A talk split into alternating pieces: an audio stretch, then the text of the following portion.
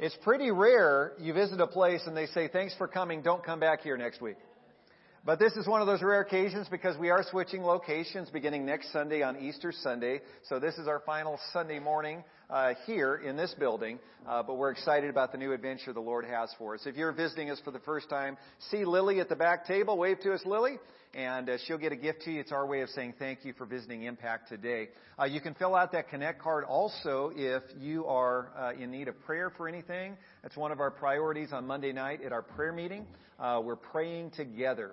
And so beginning tomorrow night, we're actually going to combine our prayer meetings, 6.30. Uh, if you want an in-person prayer meeting, it'll be right here, 6.30 tomorrow night. And we'll also go through the Zoom app. If you want to join us from wherever you are through Zoom, you can do that beginning tomorrow night at 6.30. Up till now, it's been 6 o'clock uh, for Zoom. Now it's going to be together at 6.30 in person uh, and through Zoom. Uh, so uh, youth nights coming up tonight. Junior hires, high schoolers, and college students come over to my place tonight. We've got some chili dog, chili dogs tonight. We've got some frappuccinos we're going to be making. Have a fun game. We've got Braden. Wave to us, Braden. Braden's going to be sharing the message tonight, so we're excited about that. If I understand right, message on faith. All right, strengthening our faith. Thank you, Braden. And uh, we're praying for Vincent. Vincent's not feeling well today, but uh, man, it's awesome when he comes and leads worship. So we're hoping he'll be feeling better tonight. And so uh, come over to my house, 5 o'clock tonight, goes 5 to 7.30. Once again, junior high through college, doesn't cost a dime. Uh, we cover that as a church, the cost of that. And so I uh, hope you can join us. If you need directions, see any of my family here in the second row or see me after the service and we'll get you the address and information on how to get there.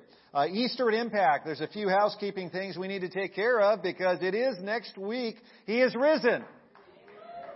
Oh, you're not ready for this, are you? He is risen. Well, yay's good too, but normally we say he is risen indeed. He is risen. He is risen. All right, so it is Easter Sunday, Resurrection Sunday next week, and we'll get up this next slide. If you have not put it in your phone or written it down on a piece of paper, here is the new address and the service times. All of you should be packing in your back pocket or ladies in your purse. You should have these cards on hand. Join us this Easter. So when you forget the address, it's right on there. And so uh, make sure that you've got those invitations handy. We also, in the back of the room, uh, have some yard signs. So especially if you live in Apple Valley, if you'd like to help us spread the word, there's a yard sign. It's not just for Easter. It lets everybody know the new service times, 9 and 11, beginning on Easter, but really any Sunday they want to come, even has the address on there. And so those of you who like to spread the word in your neighborhood by having a yard sign, we do have them in back, and uh, we'd be happy to send you home with one if you'd like one today. We've also got the invitation cards in back there, and so if you need more, uh, we'd love for you to invite the neighborhood. We even have a few how to invite your neighbor in five easy steps uh, slips back there. And so this is the week. It's crunch time. Seven days and counting. We're spreading the word about our new launch. Uh, coming up also uh, at the end of our service today, we've got a lot of work to do. So we've got our media and sound team. It's probably going to be over at the Apple Valley building all afternoon, likely into the evening, because they've got to run the snake for the sound. They've got to get everything set up for uh, our live stream service that will begin next week. Up to this time, we've just been pre-recording Uh, my Sunday messages and our worship. We do that on Thursday. And then we have some time to prepare it and get it launched on Sunday morning for our online community. But we get to start live streaming next week. We're excited about that because it'll be a much more realistic experience in the service because they'll see what's going on live. Amen? And so some of you are wondering, so are you going to like show shots of me worshiping? No, the cameras are behind. It might catch the top of your heads, uh, but that's mainly for what's going on the stage. So if you've got any privacy issues, don't worry. We're not going to be putting your face on mug shots and uh, sending it across the World Wide Web. And so it's going to be a great Sunday. Uh, we are going to uh, be doing some some great ministry next week. Uh, the week after, this is kind of a nice little strobe light effect. And so, uh, if, if you hadn't heard this yet, we're also doing something special our second week at the school, two weeks from today on April, what is that, the 16th. Uh, we're going to have a family fun day. And so we've got the Kona ice truck coming out uh, to the building there in Apple Valley. So after both services, after the 9 o'clock and after the 11, we'll have Kona ices out there. We've pre-bought a bunch of uh, free Kona ices. We'll be giving away next week. And so we're looking forward to having a family fun day. Uh, next week is Easter, so we expect a huge attendance. And so we're not doing a ton of publicity online. Uh, we're kind of waiting to the second week. And so uh, we're excited to do that family day that week after Easter. So those friends and family you bring next week for Easter, uh, we're hoping to bring them back the week after as well. We want to establish some godly habits to go into church each week. Amen? Amen. Okay, and then finally, if you're a regular supporter of Impact, thank you for your tithes and offerings that you give. When we did those surveys last month, a lot of you said you wanted to increase your giving to help with the extra expenses with this move. And so I want to thank you, all of you who, who said you wanted to step up your giving just a little bit. That's really helpful for us. Uh, we had some unexpected expenses with this launch even this past week. And so we're looking at somewhere in the neighborhood of about $10,000 is what it costs us to be able to do good ministry in that setting and be able to launch this live stream service for our online community. And so it's somewhere around $10,000. So as we increase our giving, that is very, very helpful to help us make a greater impact in the Victor Valley. You can put something in the offering box. You could always give online at our website or text any dollar amount to 84321. However you choose to give, thank you for your faithful tithes and offerings. Amen? All right, with that, we've got Bibles in back. These guys are going to be coming down the rows. If you don't have your Bible with you today, just raise your hand. We want to give you one uh, to be able to flip open to the passage and see it for yourself today. Uh, the rest of you who brought your Bibles, I need you to open to Matthew chapter 21. Matthew chapter 21. And if you didn't get message notes on the way in, encourage you to have those in hand as well with a pen or pencil. And uh, we've got a few of our impact kids in the room with us today. They're hanging out with us, our elementary kids. So those of you who are in first through sixth grade, thanks for joining us for our main service today, guys. All right, today we're going to be talking about Palm Sunday. Sound like a plan? Uh, well, all three of you, thank you. Thank you. We're going to be talking about Palm Sunday. Sound like a plan? Okay, awesome. Today is the day that we celebrate Jesus' triumphal entry into Jerusalem. Just five days before he died on the cross, just seven days before he conquered death on Easter morning. Uh, years ago, there was a, a small town in the Midwest that Easter was approaching and they wanted everything to be just right for their church families, but they had a problem. All three of these churches in this particular town had a squirrel infestation. These squirrels were running amuck in the church building. They were chewing holes in the pew upholstery. They were dragging stuff across the floor. They were swimming in the baptistry and pooping all over the place. And so these churches had their leadership teams get together and figure out what to do. First there was the Episcopal Church. And they got together and decided what to do. And, you know, they prayed about it and they said, you know what? Uh, we believe that God has predestined these squirrels to be here. So it's God's divine will that we leave them alone. They did nothing. Next, there was the Baptist church. The Baptist church was particularly upset that those squirrels were swimming in the baptistry. So they decided to fight fire with fire. They decided to drown the squirrels in the baptistry. But the Baptist plan backfired because once all those squirrels were baptized, they came back the next week with all their friends. And next up was the Catholic Church the Catholic Church really had the only solution that worked. The Catholic Church got together and they decided, here's what we're going to do. We're going to offer free confirmation classes to all the squirrels. And so all the squirrels went through their confirmation classes and they graduated. They had confirmation all taken care of. And now the squirrels just come back to the Catholic Church on Palm Sunday, Easter, and Christmas. That took a few seconds for a few of you. I'm so glad that most of you don't just show up to church on Christmas, Easter, and Palm Sunday. Well, Jesus' triumphal entry into Jerusalem is recorded in all four gospel accounts Matthew, Mark, Luke, and John. And this morning, our home base will be Matthew's account in Matthew 21. But I'll also share with you a, a few of the extra details from Luke and John that I think are pretty important. Well, as we pick up in Matthew 21 here, Jesus and his 12 apostles have been traveling uh, back and forth throughout Galilee and into Judea and into Jerusalem over the past three years. They've been uh, traveling back and forth for these three years of Jesus' ministry, and here they are coming to Jerusalem at the time of Passover. The Passover was one of the most important holidays of the year for Jews. It was the day when Jews remembered how the death angel had passed over the Jewish encampment there in Goshen, just outside of, the main part of Egypt. And they remembered how on that final night of slavery in Egypt, that death angel had spared their lives. As long as they had the blood on the doorpost of their, their homes, the death angel passed over. And so God didn't want any of the Jewish people for generations to come to forget this great night when He spared the lives of the firstborn among the Israelites. And so every year they celebrated Passover so they would not forget the mercy of God. Well, God delivered His people. They celebrated Passover year after year after year. And that's where we pick up in Matthew 21, beginning in verse 1, as Jesus and His apostles are making their way into Jerusalem for Passover week. As they approached Jerusalem and came to Bethphage on the Mount of Olives, Jesus sent two disciples, saying to them, Go to the village ahead of you, and at once you will find a donkey tied there with her colt by her. Untie them and bring them to me. If anyone says anything to you, tell him that the Lord needs them, and he will send them right away. Well, this took place to fulfill what was spoken through the prophet. Say to the daughter of Zion, See, your king comes to you, gentle and riding on a donkey, on a colt, the foal of a donkey. The disciples went and did as Jesus had instructed them. They brought the donkey and the colt, placed their cloaks on them, and Jesus sat on them. A very large crowd spread their cloaks on the road, while others cut branches from the trees and spread them on the road. The crowds that went ahead of him and those who followed shouted, Hosanna to the Son of David! Blessed is he who comes in the name of the Lord. Hosanna in the highest.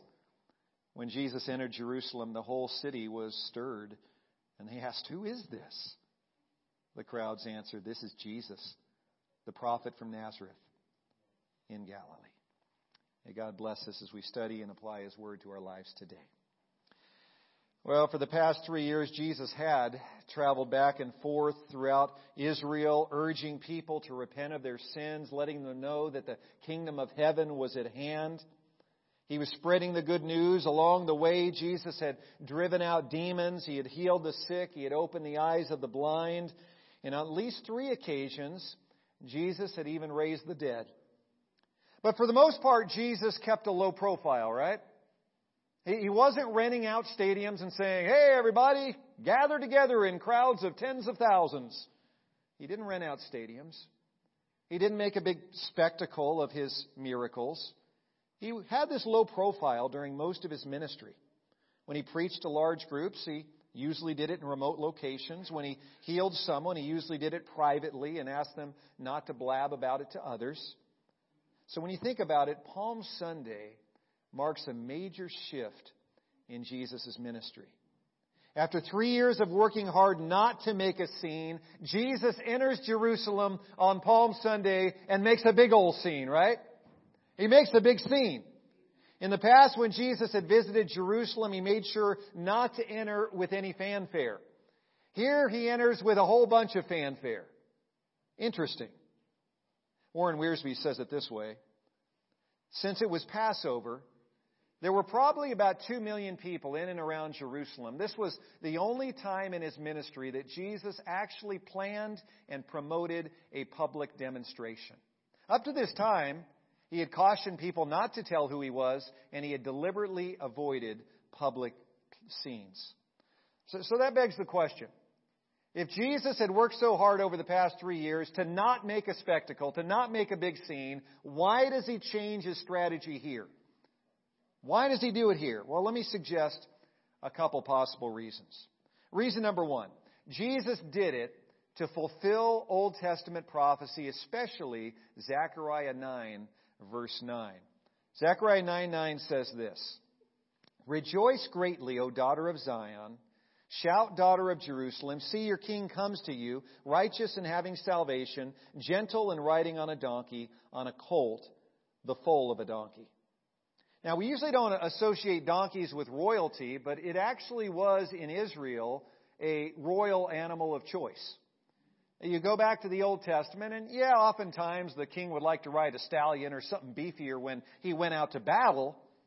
But when they weren't at war, Jewish kings oftentimes chose to ride on a donkey. And so that's why, if you look at 1 Kings, when Solomon is christened or anointed as king of Israel by his father, King David, King David specifically commands his servants to place Solomon on his own donkey. And so as he was paraded through the streets of Jerusalem, when the people of Jerusalem saw Solomon riding on the king's donkey, they would know he was the man. He had been handpicked by King David to be the new king. And so we oftentimes talk about Jesus being meek and mild. That's even reinforced in this scripture here. Yes, the donkey is a meek and mild animal compared to a war stallion. But it is very much a kingly animal. And so Jesus seems to be making a clear statement here. Not only that I'm going to fulfill Scripture, but that I'm coming as a king as he rides that little donkey. Well, there's at least a, one more reason why Jesus had some fanfare on this day. Reason number two Jesus rode a donkey into Jerusalem on Palm Sunday in order to force the Jewish leaders to act. Okay? I want this to sink in. Read this with me. Jesus rode a donkey into Jerusalem on Palm Sunday in order to force the Jewish leaders to act. For quite some time, the Jewish religious leaders had wanted to kill Jesus, right? They'd wanted to, even in his hometown of Nazareth. They had tried to push him off a cliff a year or two earlier. They had tried to kill Jesus, but the timing hadn't been right. Well, Jesus knew that the week of Passover was the perfect week to die on the cross for the sins of the world. I want you to look at this picture on the screen and note the parallels here. Passover, the night the death angel passed over Goshen where the Israelites lived, and the firstborn of the Israelites was not killed if they had the blood of the sacrificial lamb spread on the doorposts of their home. And you connect the dots of that blood, and what shape does it make? It makes the shape of the cross, doesn't it? Okay? It was a foreshadowing, a type of Jesus' death on the cross.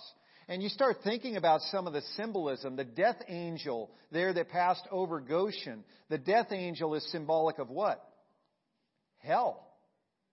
Hell is going to grab anyone who's not purchased by the blood of the Lamb, right? Just as death in Goshen took the lives of those who did not have the blood, hell will grab the lives of those who do not have the blood of Jesus Christ. And so the lamb that is sacrificed who gave his blood so that they could put it on the doorpost is symbolic representing Jesus Christ, the perfect lamb of God who takes away the sins of the world. And so there's this beautiful foreshadowing taking place, and what better time than Passover week for Jesus to fulfill all of the scripture that was wrapped up in the Passover celebration that they celebrated year after year after year. If Warren Wiersbe is correct, there were around 2 million people in and around Jerusalem for Passover, which means that as Jesus crested the Mount of Olives and descended into Jerusalem riding that little donkey, I think it's safe to say there were thousands of people lining the streets because this was one crowded city for the week of Passover. And so there in that crowd celebrating Jesus, waving the palm branches, putting them on the ground with their cloaks, there were certainly at least three groups there. There were those that were traveling to uh, the Passover celebration in Jerusalem from Jesus' home region of Galilee. There were likely some in the crowd waving palm branches that day who had been there on the mountainside when Jesus had preached the Sermon on the Mount, the greatest sermon ever preached in the history of the world. There were likely some in the crowd that day who had been in the crowd when Jesus had fed the 5,000 with just five loaves of bread and two little fish. Some from Galilee were there cheering for Jesus, but that wasn't the only group in the crowd waving the branches. There were also those who had been there a few weeks earlier when Jesus had raised Lazarus from the dead. That was just a few miles outside of Jerusalem in the city of Bethany. And so there in Bethany, Jesus had raised Lazarus from the dead. And remember, he'd been in the tomb for four days and he yells, Lazarus, come out! And many people have pointed out the reason he called him by name is if he had simply said, come out, all the dead people would have come out of the graves. Because Jesus has all authority He is the King of kings and He is the Lord of lords. So he calls Lazarus forth, and Lazarus comes out of the tomb, and a lot of people were there, and their eyes were popping, and their jaws were dropping. They couldn't believe it. Some of them were probably there on Palm Sunday with those branches in hand. And they had spread the word. They didn't keep it to themselves. They were letting everybody know what Jesus had done with Lazarus. And so somewhere in the crowd that day with the branches who had either heard of what Jesus had done with Lazarus or had seen it with their own eyes. And then there was a third group, those who lived in Jerusalem who had heard all the buzz about Jesus, the miracle man from Galilee, the miracle man from Nazareth, and they were curious and wanted to see him for themselves. So these three groups converge together with their cloaks and with their branches, and they celebrate Jesus and they shout, Hosanna! Blessed is he who comes in the name of the Lord. Now, what does Hosanna mean? It means save us now. That's what Hosanna means. Hosanna means save us now. They were yelling, Save us now. Hosanna to the Son of David. Son of David was a kingly title, wasn't it? They were saying, You're in the line of David. You're going to be king. Hosanna to the Son of David. Blessed is he who comes in the name of the Lord. Hosanna in the highest. As the crowds were shouting, they were actually shouting Scripture. They were pulling that from Psalm 118, verses 25 through 27. Read this with me. O Lord, save us.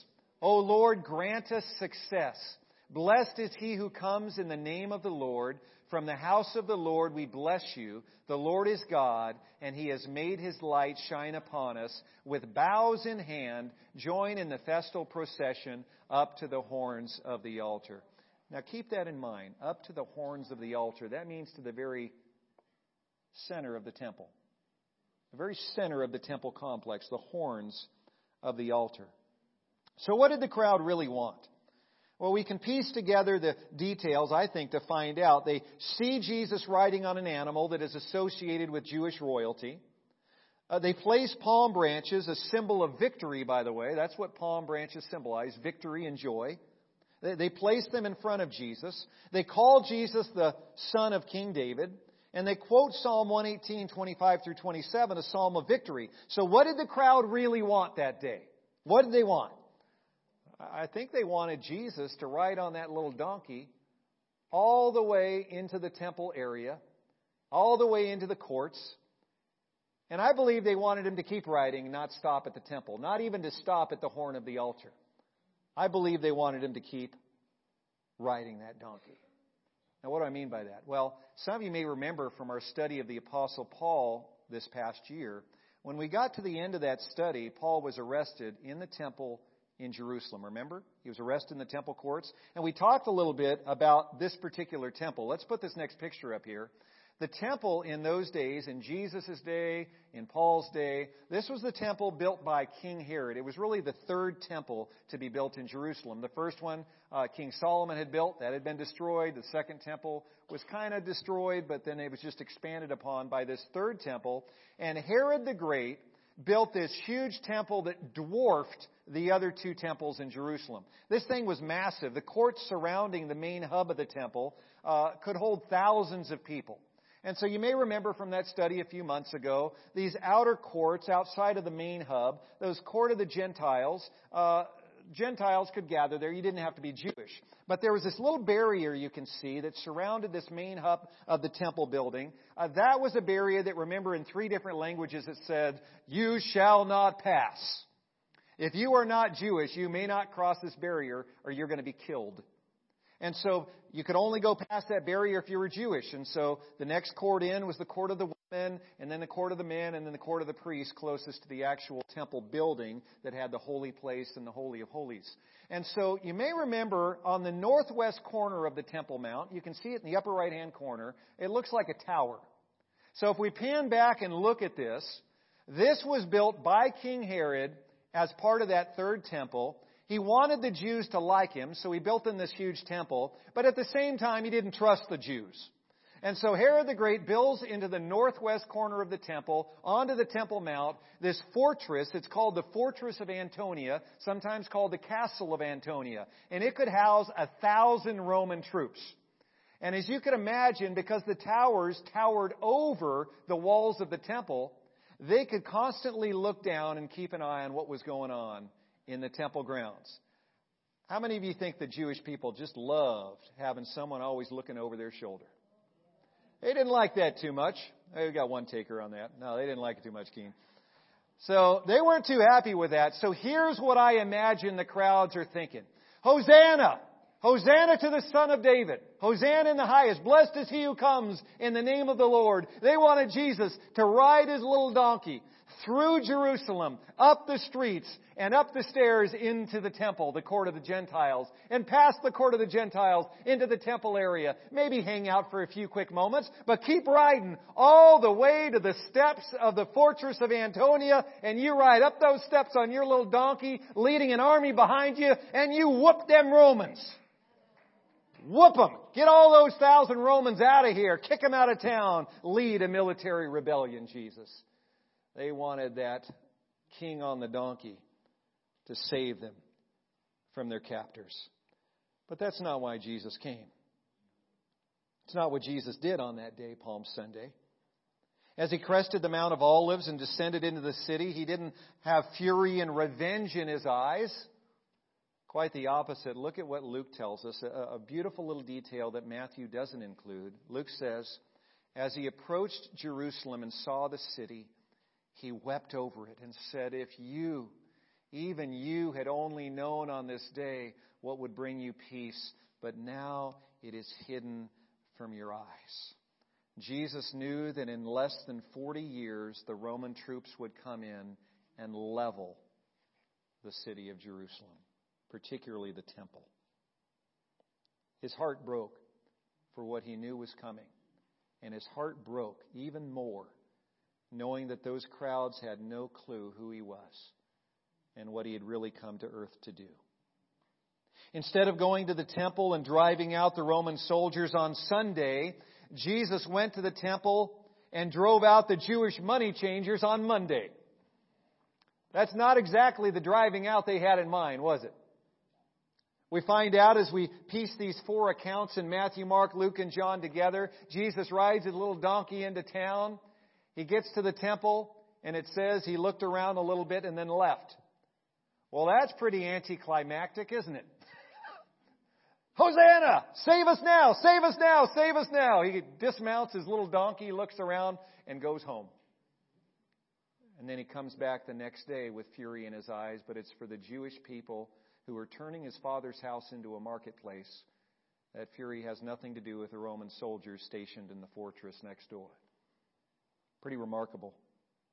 Jesus didn't bring a great victory on Palm Sunday, but little did the crowds know that in just five days, Jesus would bring one of the two greatest victories in the history of the world the victory over sin. And just seven days after Palm Sunday, he would bring the other greatest victory in the history of the world the victory over death. Isn't that awesome? They wanted him to bring victory, but they had no idea what victory they really needed. That's a pretty productive week. The two greatest victories in the history of the world, just five days and seven days, respectively, removed from Palm Sunday. Behold the authority and the power and the majesty of Jesus Christ. He is awesome.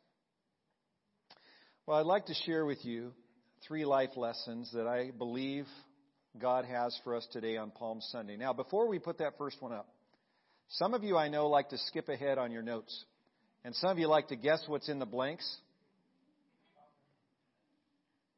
Five bucks to anyone who correctly guessed what's in these first two blanks without having seen it ahead of time from me. I bet you didn't get this one. You ready for it? Here we go. Number one, life lesson number one. Don't be a Catholic squirrel. I bet you didn't guess that one. Don't be a Catholic. Now, I, I kind of say that to be funny, but the more I thought about it, I, the more I realized there's a really, really good point here. There's a really good point here. We really do need to take it to heart. You and I both know that it's not just the Catholics who tend to have poor church attendance. This is not just a Catholic problem. We know the truth, don't we? We know that all of us who call ourselves Christians have a tendency to make church too much about what is convenient for me and not about what is commanded by Christ. Have you ever wondered why some of those same people who yelled, Hosanna, Hosanna, Hosanna in the highest on Palm Sunday could turn around five days later and yell, Crucify him, crucify him? In all likelihood, some of the same people were yelling both times. And we wonder, how could they do that just five days later, have such a turnaround? Well, they were fair weather fans of Jesus. They were fair weather fans. They were not committed followers of Jesus. They wanted Jesus to meet their needs and do what they wanted him to do. They weren't willing to bend their will to his will or change their plans to align with his plans. They imagined following Jesus would be like moving to Easy Street. Get out the Romans, it's going to be all fine and dandy from now on. I don't know of any Jewish person that has that kind of accent, but it seemed to make sense at the time. They thought it was going to be easy street following Jesus, but it's not how following Jesus turns out to be, is it? Being a follower of Jesus takes commitment and takes discipline. So ask yourself today, am I totally committed to following Jesus? And ask yourself this next one, this may hit closer to home for others of you. Am I truly disciplined in the way I follow Jesus? If there is no discipline in your Christianity, then your Christianity in all likelihood is lukewarm. Because following Christ well is hard. And if it's not hard, there's probably a lack of discipline. Am I totally committed to following Christ? Am I disciplined in the way I follow Him? 1 Timothy 4 7, in the New International Version, it says, train yourself to be godly. But I love how it's translated here in the New American Standard Version. It's worded so well. Discipline yourself for the purpose of godliness. Say that with me. Discipline yourself for the purpose of godliness. Let's let it sink in one more time. Discipline yourself for the purpose of godliness. Wow. Let me ask you, and you raise your hand, it, it means you really believe this. How many of you deep down really, really want to be godly? Okay. Hopefully every hand goes up. If you're just coming to check out this Jesus thing today, I understand if your hand's not up. Any of you have already made the decision to accept Christ, man, we should say, I want to follow him. I want to be godly. I don't want to be lukewarm. You want to be like those in Laodicea? Jesus said, I'm about to spew you out of my mouth. None of us want that, do we? We want to be godly. We want to be godly men. We want to be godly women. We want to be godly kids. We want to be godly teenagers. Discipline yourself, he says, for the purpose of godliness. Jesus didn't save you in order to make your life easier and more convenient. He saved you in order to make you holy and useful to Almighty God. Amen? So don't be a fair weather follower of Christ. Follow Him every day in His way. Life lesson number two Jesus calls you to weep over our Jerusalem. Say that with me. Jesus calls you to weep over our Jerusalem. We started out this year, 2023, with a focus in the month of January, seeking and saving the lost. And you remember week after week in January, I put that list of 10 steps before you. 10 steps to being a soul winner for Jesus Christ. And I urge you each week, pray every day, God, make me a soul winner. Pray by name every day for your friends and your family, your coworkers, your neighbors, your fellow students who need Jesus, who need to be saved. Pray them for them by name. You're taking their names and putting them before God's throne in heaven. It's like incense, eternal before Him. Take their names to Him, asking that God would save them. I asked you to, to make sure that you're building relationships with those who need Christ. Build relationships, fellowship with them. I encourage you to always be packing, having these things on hand, the little gospel tract, uh, little comic strips that are a great way to share the gospel. These invitations to church, have those on hand because you never know when God's going to open up an opportunity for you to be able to share with someone, to invite them to church. So sometimes God will give you an opportunity. If you haven't prepared ahead of time, you won't be ready. So have those on hand. I encouraged you to build these relationships, to do these invitations, to learn a simple gospel presentation, to invite at least one person to church with you every week who normally, not every week, every month, who doesn't normally go to church. And so that wasn't too much to ask, just one person a month. Even if it's the same person all 12 months this year, bring someone to church with you each month. And remember, partner together with another soul winner so that two can be stronger than one. in doing this together. I gave you these ur- these charges in January, and many of you, I'm so excited. We're handing out those invitations and, and getting people to come to church. And I knew all along when I gave you these challenges, inviting people to this location can be hard. And at the time when we went through this, I had no idea that this thing on Easter was going to be happening, that we'd have this opportunity to move to a place that is so much easier to invite people to than inviting them to what many people consider to be a ghost town here on George Boulevard. Most people in our valley do not want to drive past a federal te- penitentiary surrounded by razor wire to go to church. Most people in the Victor Valley do not want to drive to the far side of Victorville to go to church. Most people in the Victor Valley do not want to drive up George Boulevard a half a mile seeing signs that say no trespassing, no trespassing, no trespassing on the way to church. We're going to a place where people are already comfortable going, so I can't wait to see what God does. But we've got to continue to seek God's will and blessing. Lord, make me a soul winner. And give me boldness to invite those who need to come to church. And I can say everything we do in our effort to be soul winners will be more effective if it's mixed with tears. One of my favorite little known Psalms is Psalm 126, verses 5 and 6. I love this passage. Those who sow in tears will reap with songs of joy. He who goes out weeping, carrying seed to sow, will return with songs of joy, carrying sheaves with him. Isn't that a cool psalm? It's like, yeah, that's really cool. What on earth does it mean? Here's what it means. When you take gospel seed and you mix it with heartfelt tears, it's dynamite. It's dynamite. God made it that way. When you take the truth of the gospel of Jesus Christ, that is the only way by which any man, woman, or child could ever be saved, and you pray over that gospel and you shed tears for those you know need Christ before you share Christ with them, it's dynamite. It's powerful. Your prayers for your unsaved family members and friends will be more effective when mixed with tears. Your prayers for God to make you a soul winner will be more effective when mixed with tears. Your efforts to build relationships with unbelievers and invite people to church and steer conversations to Christ will all be more effective when mixed with heartfelt tears. And what is true for you as an individual Christian is equally true for our church. Do we pray and cry and weep over our community? Is there ever a time when the news comes out and the tears start to come down your eyes as you hear about what happened last week in Nashville? Weeping over the violence in our nation?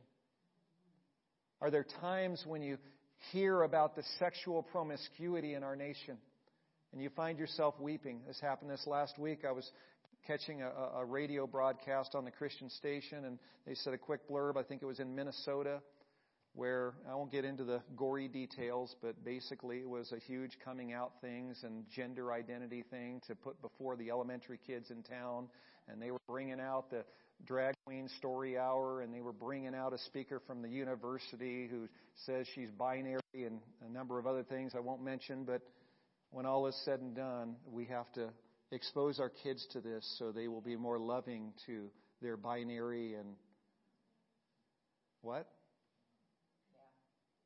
And, and, and the tear just started to well up in my eyes. God, I'm sorry. I'm sorry. We just had this violence last week, and we need to, as Jack Hibbs, the pastor down at Calvary Chino Hills, has so wonderfully said in the past week, we need to repent as a nation. And we need to go to God in a united act of repentance and prayer and ask for His mercy. And instead, we decide to do drag queen story hours instead? Do we weep over our nation? Do we weep over the fact that they are like sheep without a shepherd, harassed and helpless? Why are we moving? We're moving because our community needs Jesus. And they don't even know it. They don't even know it. Why don't they drive out to this location? It's not that far because they don't know they need Jesus. So in the Great Commission, we're told to go. Because those that don't know Jesus don't know that they need to know Jesus. So that's why the impetus is on us. We have to go.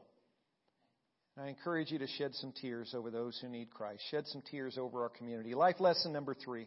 Jesus invites you to join him in his mission to go and save our Jerusalem. Last month we handed out these little surveys, as I mentioned earlier, and so many of you said, yes, I support this move to Apple Valley, and, and yes, I want to help, and yes, I want to give more to make that happen, and that's awesome.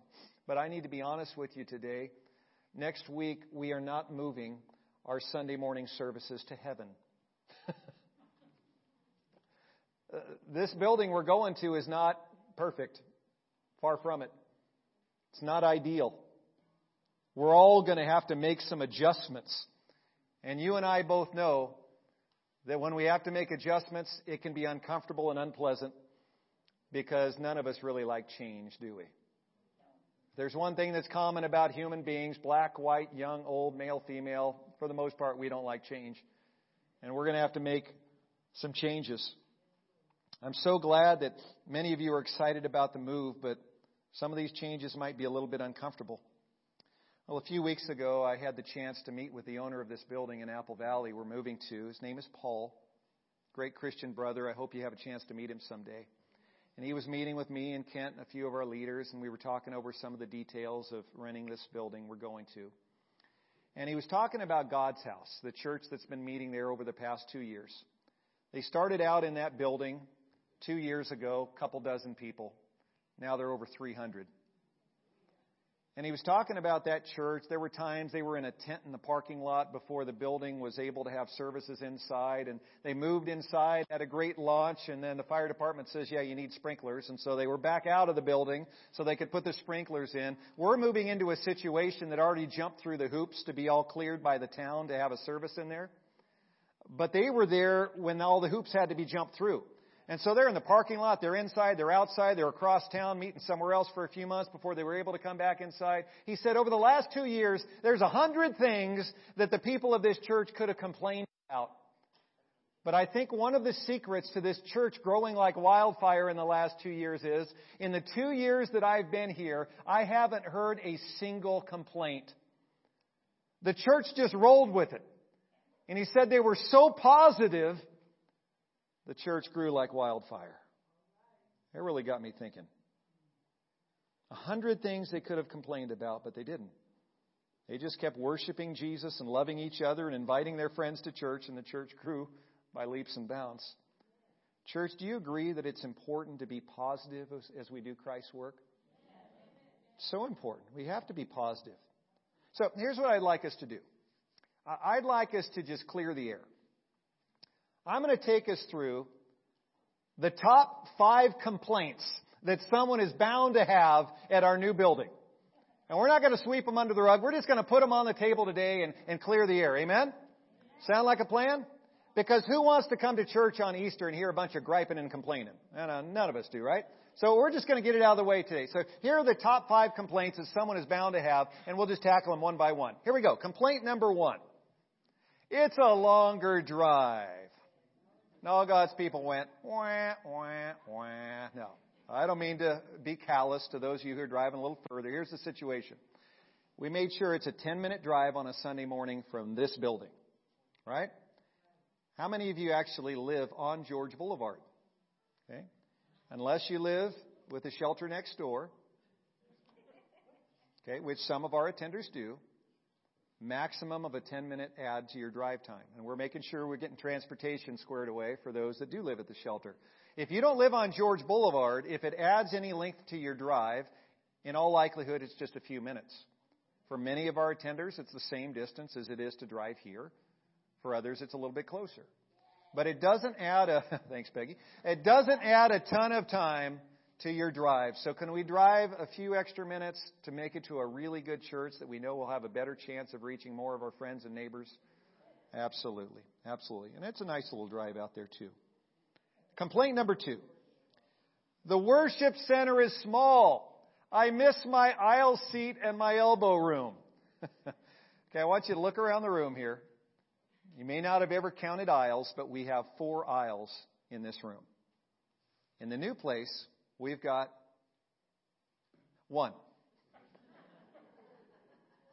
Some of you are going to walk into that building for the first time this afternoon if you're helping us bring our stuff over after the service. Others of you will walk in for the first time next week and you'll look at the worship service room, the worship center.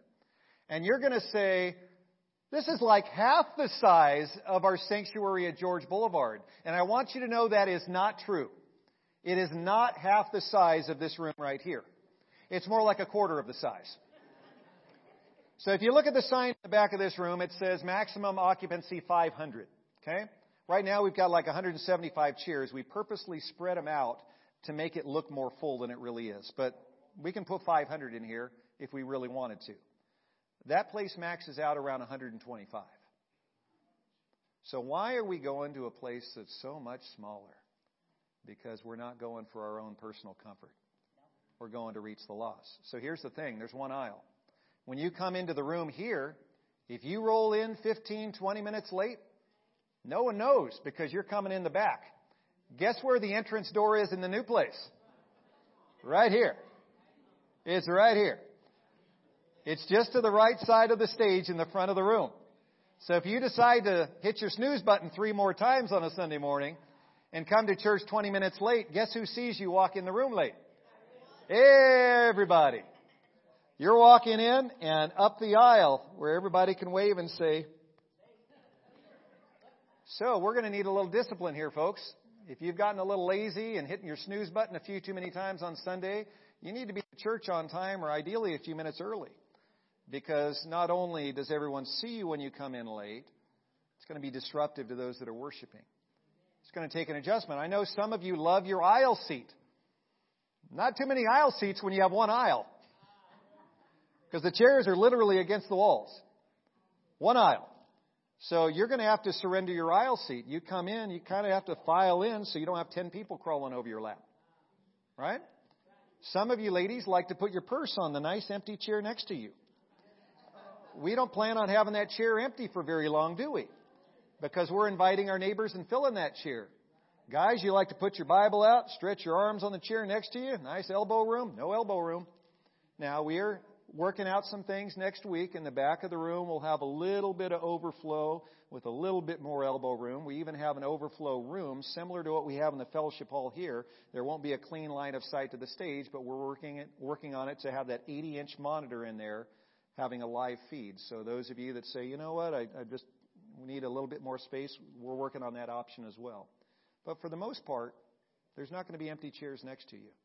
We're going to have to make some adjustments. And once again, we're doing this because it's not about our comfort, it's about reaching the lost. Amen. Complaint number three there's not enough parking. Now, there's some truth to all the others.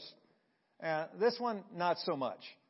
The actual parking lot on the property is not big, but the businesses adjoining it, they don't have anything going on Sundays. So if you park next door, it's fine.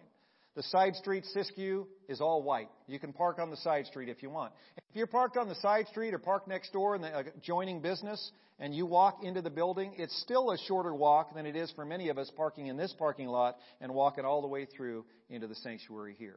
And so it's in close proximity to the other buildings, the side street, all that. So there is going to be plenty of parking. Complaint number four. Everybody can see when I arrive late. Ah, shoot, I already talked about that one. We're going to have to move on, huh? Yeah. Complaint number five. There are so many sinners in this place. Oh, I sure hope so. I sure hope so. That's why we're going to seek and save the lost. May I never become so complacent or so arrogant that I forget I am one of those sinners in this place. You are one of the sinners in this place. All of us are sinners saved by grace, and we're sharing that grace with everyone else who needs it too. I don't know about you, but I, I feel good that we were able to clear the air. So let's all get these off our chest and get them out of the way today. Say it with me. Complaint number one. It's a longer drive. Here we go. One, two, three. It's a longer drive. Ah, oh, we got that off our chest. Complaint number two, the worship center is small. Here we go. One, two, three. The worship center is small. Doesn't that feel good? We already got it out in the air. Complaint number three, there's not enough parking. One, two, three. There's not enough parking. Number four, everybody can see me when I arrive late. Here we go. One, two, three. Everybody can see me when I arrive late. And number five, there are so many sinners in this place. One, two, three. There are so many sinners in this place. Praise God for that. Praise God for that. Now, I want you to hear me loud and clear on this. George Boulevard has been a huge blessing to our church. For most of the last 29 years, we've been in this building. And especially during COVID over the last three years, this allowed us to spread out the chairs in a room that was never more than about 25% capacity. That was a blessing during COVID. We had the lawn we could meet on for the first six months or so of COVID. We were able to come in this room. We're thankful for the school for giving us so much flexibility to be here. We are deeply grateful that the Lord has allowed us to be here. But it is time to go. And it's time to go and reach more people for Christ. And so if we shed those tears, I hope we're not shedding tears primarily because we miss this building. I hope we're shedding tears because we truly do love our community and we want to lead our community to Christ.